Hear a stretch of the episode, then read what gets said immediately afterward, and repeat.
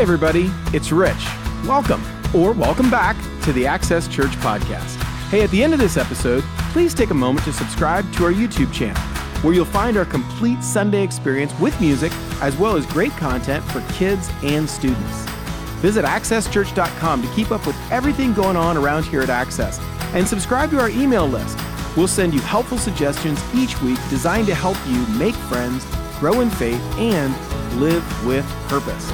Most importantly, I hope the following presentation inspires you to take your next step in your faith journey. Enjoy.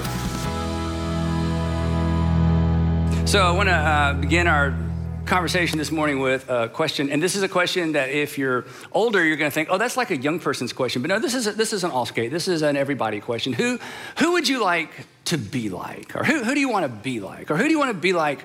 When you grow up, because we're all kind of growing up. Who would you like to be like? And again, it can be a person younger than you. You just think, wow, they're, they're just such a fine person. Who, who would you like to be more like? And why? Well, what kind of person comes to mind? Maybe somebody specific comes to mind, but what kind of person um, comes to mind? And imagine, imagine a world or a community, or maybe just a family, but a world and a community where um, everybody was more like that person. And when, when I ask a question like that, because you're deep people, you're not shallow people, um, very quickly we move past all that glitters, right? To what they have and what they drive and you know who they know and where they live. And we immediately get to more fundamental foundational issues of character, right? I mean, we want to be more like that person because of who they are, not necessarily what they have they're to some extent they're heroes. I mean if somebody comes to mind i want to be like that person. They've done something sort of heroic um, but they they're not heroes because they have superpowers and they're not at the top of your list because they have superpowers. They're, they're heroes because of the choices they've made right? They, they chose their way or they responded their way into your heart or they chose or responded their way onto your top three or top two or top five list. Now here's the, the interesting thing. Wouldn't it be cool if sometime in the future, or maybe even today, if somebody were to ask somebody, someone who's met you or has worked with you or is in your life, hey, who would you like to be like? Wouldn't it be great if you were on somebody's list? And someday you could be. But it's what you choose between now and someday that determines whether you make anybody's list. And to the point of this series, you will have to choose ought to, even when it, what?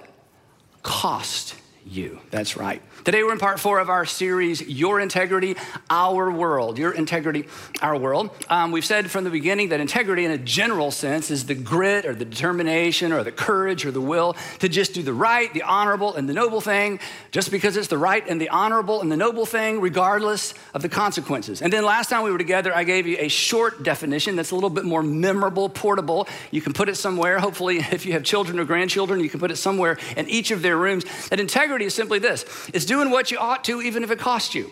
It's doing what you ought to, even if it costs you. As we said throughout the series, um, we're not always quick to do what we ought to do, but we are very quick to point out when other people don't do what they ought to do. We make excuses for ourselves. We rarely make excuses for anybody else. And then there's, there's this part of it. Um, our personal integrity, um, whether it's good or bad, whether we maintain it or sacrifice it, our personal integrity is in fact personal, right?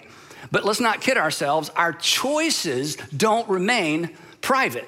So if there's a breach in my integrity, I can say, well, that was my decision. It was a personal decision, but a breach of my personal integrity is always going to impact some other persons. As we talked about, talked about in the very first part of this series, when it comes to structural and structural integrity, um, if a column or a beam is compromised, it's not just the column or the beam that suffers, the entire structure suffers because the tension or the load is transferred to other parts of the building. And it's true with a lack of personal integrity as well.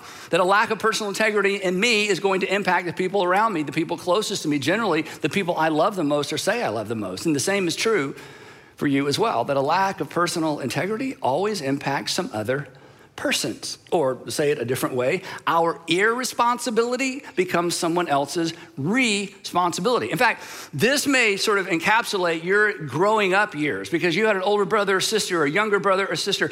They were so irresponsible that the rest of the family had to compensate for their irresponsibility. You didn't get the time and attention that you felt like you deserved because mom and dad were always, you know, engaged with what was going on with your brother or your sister. Or maybe it was your father, or maybe it was your mother. And their lack of integrity, their irresponsibility trickled down and put stress on the rest of the family. The load was transferred. But the opposite is true as well, right?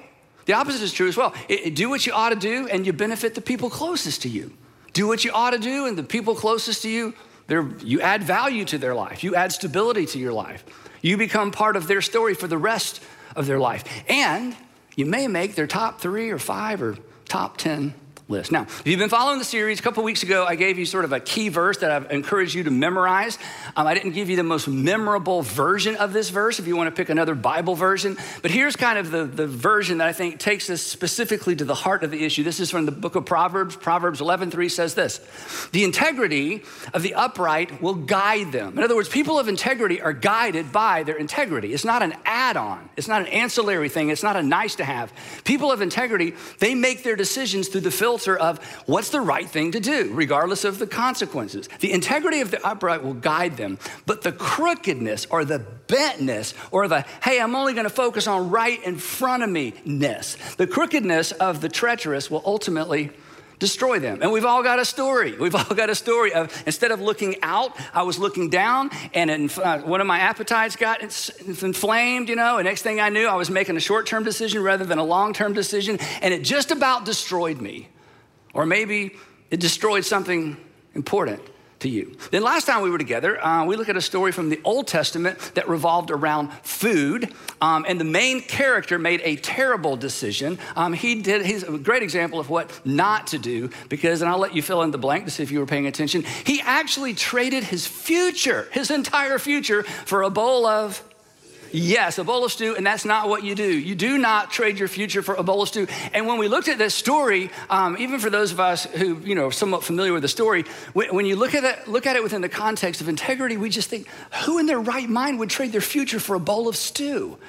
And then we talked about what that looks like in our lives. So today, another story from the Old Testament and another story involving food. But this time, the main character in the story actually makes a good decision. He models the way forward when the right thing is potentially the costly thing. So I'm going to jump into the context, jump into the story, and this should be fun. And by the way, this story that's somewhat familiar sets up one of the most familiar stories in the entire Old Testament that we're going to talk about next time. So you're not going to want to miss next time. So here's the context for the story. Um, around 605 BC, um, Nebuchadnezzar, the king of Babylon, defeated the Egyptian and what was left, the remnants of the Assyrian army, in a famous ancient battle called the battle, or it's referred to as the, the Battle of Carchemish because of where it happened. And he was supposed to lose because he took on the entire Egyptian army and what was left of the Assyrians. And essentially, this was the end of the Assyrians, the end of Assyria. Well, he was in such a good mood and he had had so much success, he thought, why not make vassal states of every single kingdom between Egypt and Babylon? So he shows up in what we would call southern Israel or Judah back then, and he invades the area. He goes to the capital city, which is Jerusalem. They, it was a very short siege. He goes in, he takes the king, puts him on, on a cart to take back to Babylon because Nebuchadnezzar, we've talked about this, had a king collection. We'll talk about that at a different time. Kind of interesting. I don't know what you collect. He collected kings, living kings. He would blind them, put gold chains on them, and then bring them out at parties to go, Look how powerful I am. Have you seen my king collection? Anyway, so he puts another king on the throne for Judah, charges them a whole lot of rent for you know, him not coming back and doing something even more treacherous. Then he heads back to Babylon and he takes some other souvenirs other than just the king of Judah. And that's where we're going to jump into the story. So here we go. Nebuchadnezzar ordered Ashpenaz, the chief of his court officials, to bring into his service, the king's service, some of the Israelites from the royal family and the nobility. Now, Nebuchadnezzar was very smart. Here's what he would do whenever he conquered a, an area or a group of tribes or a nation, they didn't think of in terms of nations so much, or a capital city or a large city, instead of just slaughtering everybody, he would take the best and the brightest, the people with the most potential, the most educated, and he would basically make them slaves or or he would basically kidnap them. And they were, in some ways, they were hostages. It's like, hey, you better behave there because I have your sons and your daughters. In most cases, it was the sons that people were most concerned about in ancient times. And he would take these sons to his capital city, Babylon. He would change their names, turn them into Babylonian citizens. And con- consequently, Babylon was an extraordinarily cosmopolitan city. It had people from all different nations speaking all kinds of different languages. And it was basically his, his way of saying, look, I have, I have conquered the world. Come to the great city of Babylon. You will see people from all over the world here because I have conquered the world. The story continues. Young men without any physical defect handsome, showing aptitude for every kind of learning, well informed, quick to understand, and qualified to serve in the king's palace. So he's getting the best and the brightest. He wants to train them up and make sure that eventually they can rise up through the ranks and surround him and surround his family and represent the world to the rest of the world and represent what Babylon offers to the rest of the world. Now, if you're one of these boys, okay, and you are gonna be kidnapped or basically sort of taken as a hostage to Babylon, Okay, and you end up in that select group that's going to end up living in the palace and being trained to serve in the palace. You have won the lottery because they took a bunch of guys, but you're not going to have to work in the salt mines. You're not going to be battle fodder. You're not going to work on a construction site, whereas if you get hurt, they just leave you to die and replace you with somebody else. You are going to live in or around the palace. So, right before they cart you off to Babylon, this is when your dad gets down on his knees and looks you in the eye and says, Son, don't mess this up, okay? This is as good as it's gonna get. And besides that, son, there are plenty more where you came from. So, hey, look, you know, get this right. The king, continuing, because it gets better, the king assigned them a daily amount of food and wine from the king's table. So not only do they get, you know, upper end, high end dorms, there is a meal plan built into this whole deal, which is amazing. And not just any meal plan, they're gonna eat the same food the king eats, and they're gonna get a daily amount. Now, again, when you're reading the Bible or you read through a story like this, it's like, yeah, yeah, yeah, whatever, whatever. This is a really big deal. In ancient times, most people, most people lived on the verge of starva- starvation. Because the only food that you could transport and the only food that could last or that you could keep for very long was grain and wine. You could salt meat, but even that would spoil over time. Vegetables would spoil. So grain and wine was about it. So if there was if there was a famine, if there was a crop that didn't come in right, if somebody came in from another village and took your stole your crop, you could easily starve. So food insecurity in ancient times was a way of life for just about everybody. So for these boys to have a meal plan, to know that for the rest of their lives, if they'll just stay in line, keep in line, they're never going to go hungry. This was an extraordinary, extraordinary opportunity for them. So they got a place to live and a place to, to, um, to eat, always have food to eat. My, my mentor, Charlie Renfro, I've mentioned several times when I first started meeting with him, I was super young in my leadership, and he was this, he was a business guy, still is a business guy, and he would he always had these sayings. One of his sayings was this: He said, "Andy, there's two rules, two rules. Rule number one, number, rule number two. Most important rules. Number one, Everybody needs to eat. Number two, everybody needs to live indoors. Those are the further top two rules. Everybody needs to eat and live indoors. So I've always remembered that. So these guys, they got the first two covered. They're going to eat and they're going to live indoors and they're going to live fine and they're going to eat well. But that's not the end. They were also to be trained for three years, and after that, they were to enter the king's service. So, you know, they're writing letters back home like, How do you like me now? You're not going to believe this. What are you guys doing, right? I mean, this is amazing. And of the boys taken from Jerusalem to Babylon, we find the Fab Four. You know who they are Daniel, Shadrach, Meshach, and Abednego. That's right. When they get there, they're given Babylonian names. This is also important for the story. When you name something, or if you rename something, it's evidence that you own whatever it is you've named or renamed. Some of you've renamed pets. You adopted a pet and like, ah, that, that doesn't work for me. You gave your pet a different name, which is so confusing for the pet, but eventually they figured it out.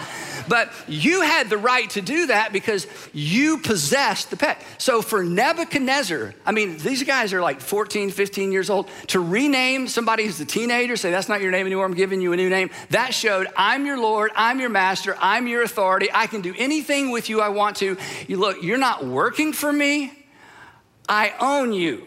Okay, this isn't a job. You are my possession, and I can discard you at will. So he renames them. He gives them Babylonian names. Most of them have something to do with the Babylonian god, gods. Okay, so everything. You know, this is this is kind of a setup. I mean, there's a trade-off. I got a new name, but I'll get used to that. But the food is good. The wine is good. Everything's going to be great. And this is where the story, if you know the story, takes a very strange twist. But it's the twist that makes the story a story worth telling and a story worth remembering. In fact, without this twist, we wouldn't know this story. But Daniel resolved. Daniel's one of these kids, 15, let's say 15. Daniel resolved. Two, two Hebrew words here. He set his heart. He set his heart. He resolved. He made up his mind. He decided not to defile himself. Another common Hebrew word basically means literally to pollute or to stain. He decided not to pollute or stain. He decided figuratively not to desecrate himself, not to undignify himself, not to lower himself, not to accept the fact that he's anything other than he knew he was. He makes this decision. He decided not, he'd resolved not to defile himself with the royal food and the wine. Now, it's at this point in the story, if you're just reading the story as, you know, the way we read these stories, it's like you want to go, wait, wait, Daniel, Daniel, wait, wait, before you say anything about that, come here, come here, come here look. Like, this is a good gig. Okay, look. Now, I, I know there's some, I know it's, it's going to mess with your religion a little bit, but let's just think about this, okay? You are far away from home.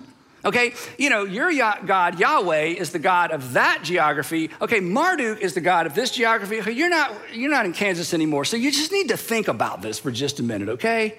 So don't, don't go off making some crazy religious decision that's gonna, you know, alienate you from everybody else and steal this amazing, amazing opportunity. But Daniel made up his mind he's not going to eat the food, not going to drink the wine.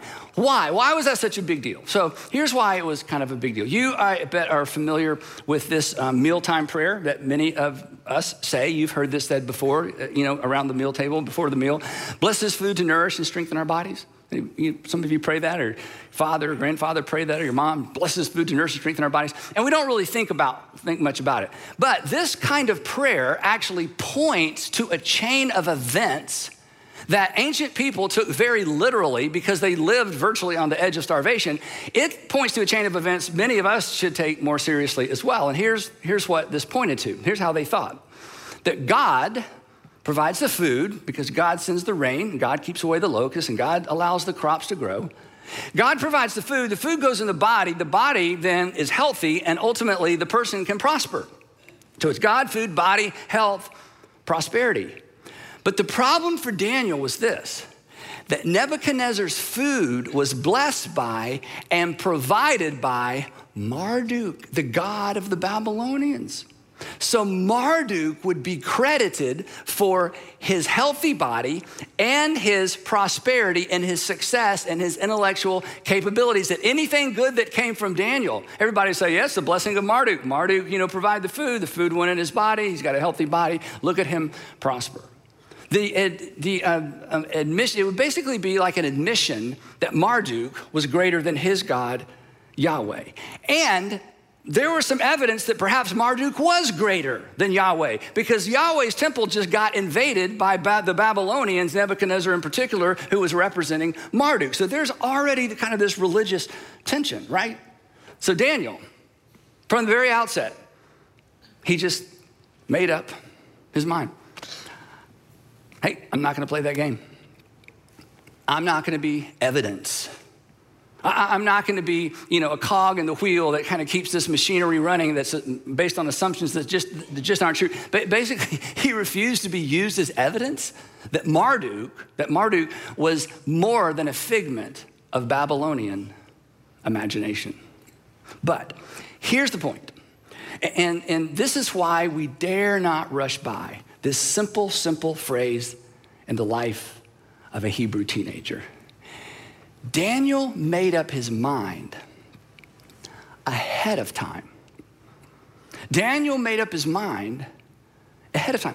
Daniel made up his mind before he knew how the story of Daniel would play out and ultimately end. In fact, as I said a minute ago, the only reason we know this story is because he made up his mind ahead of time. And here's why this is important for you and for me and, for all of us. When you think about your story, and as you experience your day to day temptations, and as you experience the opportunities to sacrifice your integrity in order to get ahead or to get something you may not, you may not normally get, and in your day to day life, when you have the willpower, when you have the self control, when you give into the tap of the Holy Spirit in your heart and you decide, you know what? I'm not doing that. I have, I have already, I've made up my mind ahead of time then you set yourself up to experience in your personal story what Daniel experiences in his. But when we refuse to do what we ought to do because of what we might lose, we miss that opportunity. And we miss perhaps the opportunity to write a story not only worth telling, but a story that potentially has the potential the story that has the potential to motivate and inspire the people around us, and who knows, maybe a future generation. When you do what you ought to, that could cost you. When you do what you ought to and it could cost you, you're writing a story worth remembering. You're writing a story worth telling. In fact, next week I'm going to tell you a story that happened to my dad when I was in the eighth grade. And when people ask me about the defining moments in my life, this is one of those moments, and he didn't do it for it to be a defining moment in my life. He was just doing what he ought to do. But I'm still talking about it all these years later. Now, the reason um, I think, I think, I'm kind of reading, I'm sort of reading Daniel, Daniel's mind just a little bit. The, one of the reasons that he was able to do this is somehow he remembered what we forget, and then we remember when it's too late. But somehow he was re- able to remember this ahead of time. We remember it oftentimes when it's too late, and it's simply, simply this that a breach in integrity, one breach of integrity, it often, often leads to another, right? And not only that, the first breach makes the second breach a lot easier. We, we, oh, unfortunately, we all have a story. Well, I already did it once, so I might as well do it again. Yeah, I told myself I would never, ever, ever do that, but I did it. I went there, I crossed that line, and now here's another opportunity to do the same thing. And why not? Because I've already crossed that line once. Yeah, I grew up hearing, and I was always told, and my mom told me, and I learned in church, and you know, my teachers at school warned us, and I, yet I'd sort of decided, but then there was that time, that weekend, that opportunity, that thing at work, and yet, I, you know, I generally consider myself an honest person, but there was a lot, to, a lot at stake. And yeah, I, I didn't tell the whole truth. You know, I fudged. I not full disclosure, right? I, again, I did it once, and now here's an opportunity to do it again. And come on, we know this is human nature. It's just easier to do it the second time than it was the first time. And the second breach creates a pattern, a direction. And as we talk about all the time, direction, not your intention. Direction, not your prayers. Direction, not intention, determines our destination. Direction, not intention, determines our story and our legacy, the story we tell about ourselves, the stories we hope no one ever finds out about. So, Daniel, somehow this is all clear to him. Even with all the pressure, he made up his mind ahead of time, knowing it may very well limit his time. But the story doesn't stop there because he does something else extraordinary. Um, Daniel doesn't pretend. In other words, he doesn't say, you know what, I'm not going to eat this food because it's violating my conscience and I'm afraid God, you know, I'm going to get on the wrong side of Yahweh. So tell you what I'm doing. I'm going to feed the food to the dogs under the tables. Hey, would you like some of this? And I'll just find something else to eat. He doesn't do that because actually that would be a breach of his integrity. Here's how the story goes. You may remember this part. So Daniel asked the chief uh, official for permission not to defile himself in this way. I doubt he said, Hey, I would like not to defile myself. I probably didn't use that word, but he, he asked the chief official, Hey, I would like not to eat this food. Again, he didn't pretend. He, he didn't mislead. Again, that would have been, you know, a lack of integrity. And by asking the chief official for permission not to eat the choice food from the king's table the spicy meat, the red meat, and the, you know, the, probably the best wine in the empire. By making this decision and by letting the decision be made known rather than hiding it, Daniel sets the stage for what would begin, what would be the first chapter in many chapters in his life that God would use to establish him as not only a storyteller, but someone who would document some of the most amazing, amazing events that would take place in this period of history. And this is what I want for us.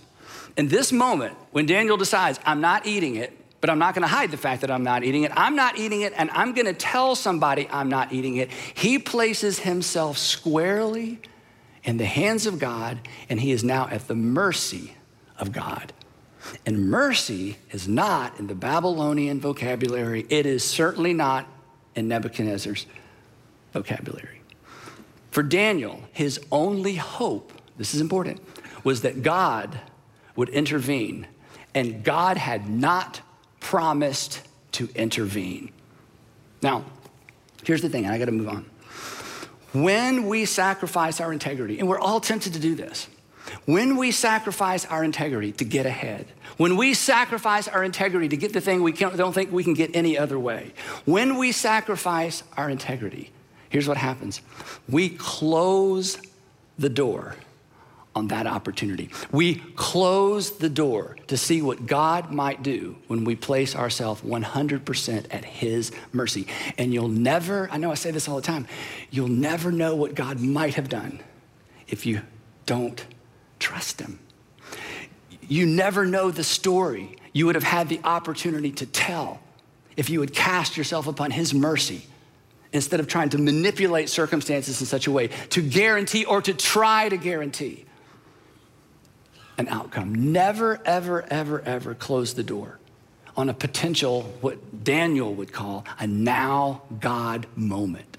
A now God moment is you have done the right thing, people know what you're doing, there's a price to be paid, and then God decides to intervene on your behalf. There are no guarantees.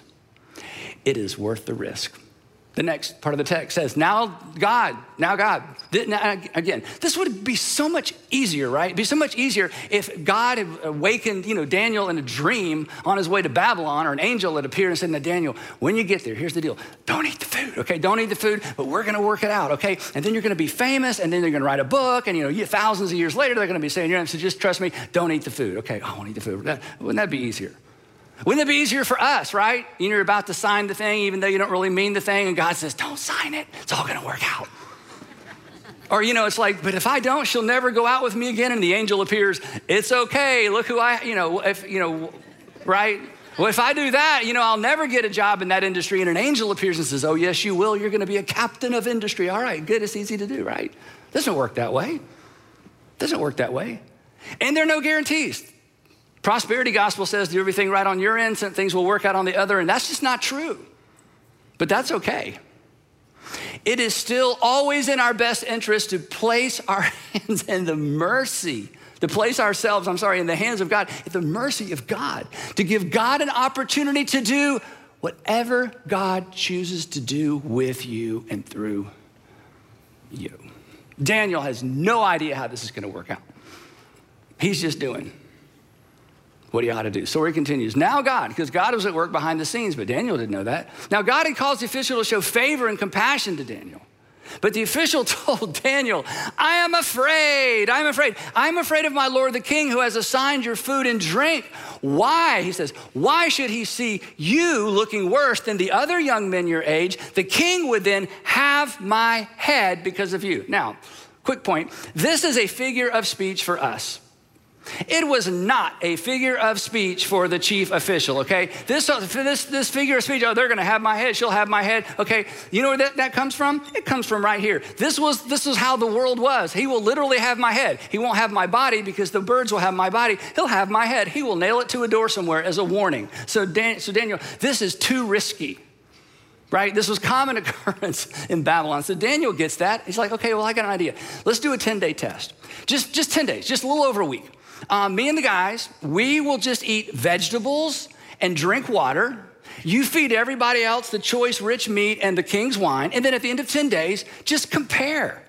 And then decide. Treat, he says, treat your servants then in accordance with whatever you see. At the end of 10 days, you, hey, what you see is what you get. And if you don't like what you see, deal with us accordingly. Turn us in. We will take responsibility for our actions. We don't expect you to suffer for our decision. I mean, talk about integrity. It just goes on and on and on. So, chief official agrees to this. So he agreed to do this and he tested them for 10 days. And lo and behold, they looked healthier, They looked healthier and better nourished than all the other boys. You know why? Because they were eating like we do, right? They were eating clean. They were drinking water. They just didn't know back then, right? But these Hebrew boys did. They looked better than all the other boys who ate the royal food. And then, this is amazing, three years later, they do this for three years, three years later, they're brought into the palace, you know, the main part of the palace where Nebuchadnezzar is, and they're brought in in small groups. And the king actually interviews each of these guys, along with all the other guys that were taken. And the king found that none, found none equal to Daniel, Hananiah, these are their Babylonian names, Mishael, and Azariah. So they entered the king's service. Now, if you're reading this in the Bible, okay, um, a couple of verses later, you run across a verse I'm about to show you. And if you're reading this in the Bible, you just read past and go, yeah, look, find me something interesting. You know, where's the Jesus part of this? Okay, this next, this verse I'm about to show you is mind boggling, okay? The text tells us, and Daniel remained there until the first year of King Cyrus Anybody want to take a guess how many years it was between Daniel deciding, making up his mind about the food, and the first year of King Cyrus? I'll tell you 70 years. Somebody should say, wow, yeah. For 70 years, he has the emperor's or the king's ear. Nebuchadnezzar comes and goes. Darius comes along. Darius comes and goes. Cyrus comes along. Daniel is still standing. He is strategically positioned to whisper into the ears of the three most powerful men alive in that period of history. And do you know what set him up for this? His first decision as a 15 year old kid I will not defile myself with the king's rich meat and the king's wine. And there would be decision after decision after decision like that, and Daniel refused to sacrifice his integrity. The biggest test would happen 55 years later. By that time, the Persians had replaced the Babylonians, and Darius is the king of kings, you know? And he decides to reorganize the empire because empires are very unwieldy things to manage, especially when communication was so slow. So he comes up with an idea. He's like, I'm going to appoint 120 governors, then I'm going to appoint three. Um, I'm going to appoint three administrators to oversee the 120 governors, and then I'm just going to play golf. Okay, so I'm, somebody else is going to run the empire, and so he's trying to choose, you know, who's going to do what, and he chooses Daniel as one of the three administrators to oversee all these governors to oversee the empire. Now, Daniel, the text says, remain, now Daniel so distinguished himself among the administrators, there's just three, and the governors, 120, by his exceptional qualities that the king planned to set him over the whole kingdom. Well, he's not, he's not even from there, and he's like 70 years old by this point. Well, at this, the administrators who were from there, at this, the administrators and the governors tried to find grounds for charges against Daniel and his conduct of government affairs. Now, this is very important and relevant for us. Daniel had been in government for 55 years. Okay, there's some dirt somewhere, right? There's some skeletons in the closet. That's another figure of speech, okay? For us, it's a figure of speech. No, they literally had skeletons in the closet. Not literally, because it's like, would you like to see someone else I defeated in battle? Would you like to see somebody else I defeated in battle? Would you like to see his wife? I mean, I'm a powerful, scary person. So, you know, but surely 55 years in government, there's some dirt on this guy. And now you have people at the highest level of government, these administrators and governors, looking for the dirt. But they find they were unable to do so. They were unable to find anything. They, but they could find no corruption in him because he was trustworthy and neither corrupt nor negligent. That is something to aspire to, isn't it? That when people go looking, they come up with nothing. And even your past mistakes, you have already brought them into the open and owned them. So that's, there's, no, there's no traction there either. That's who we want at the highest level of government national, community. That's who we want at the highest level of influence, and our families as well, isn't it?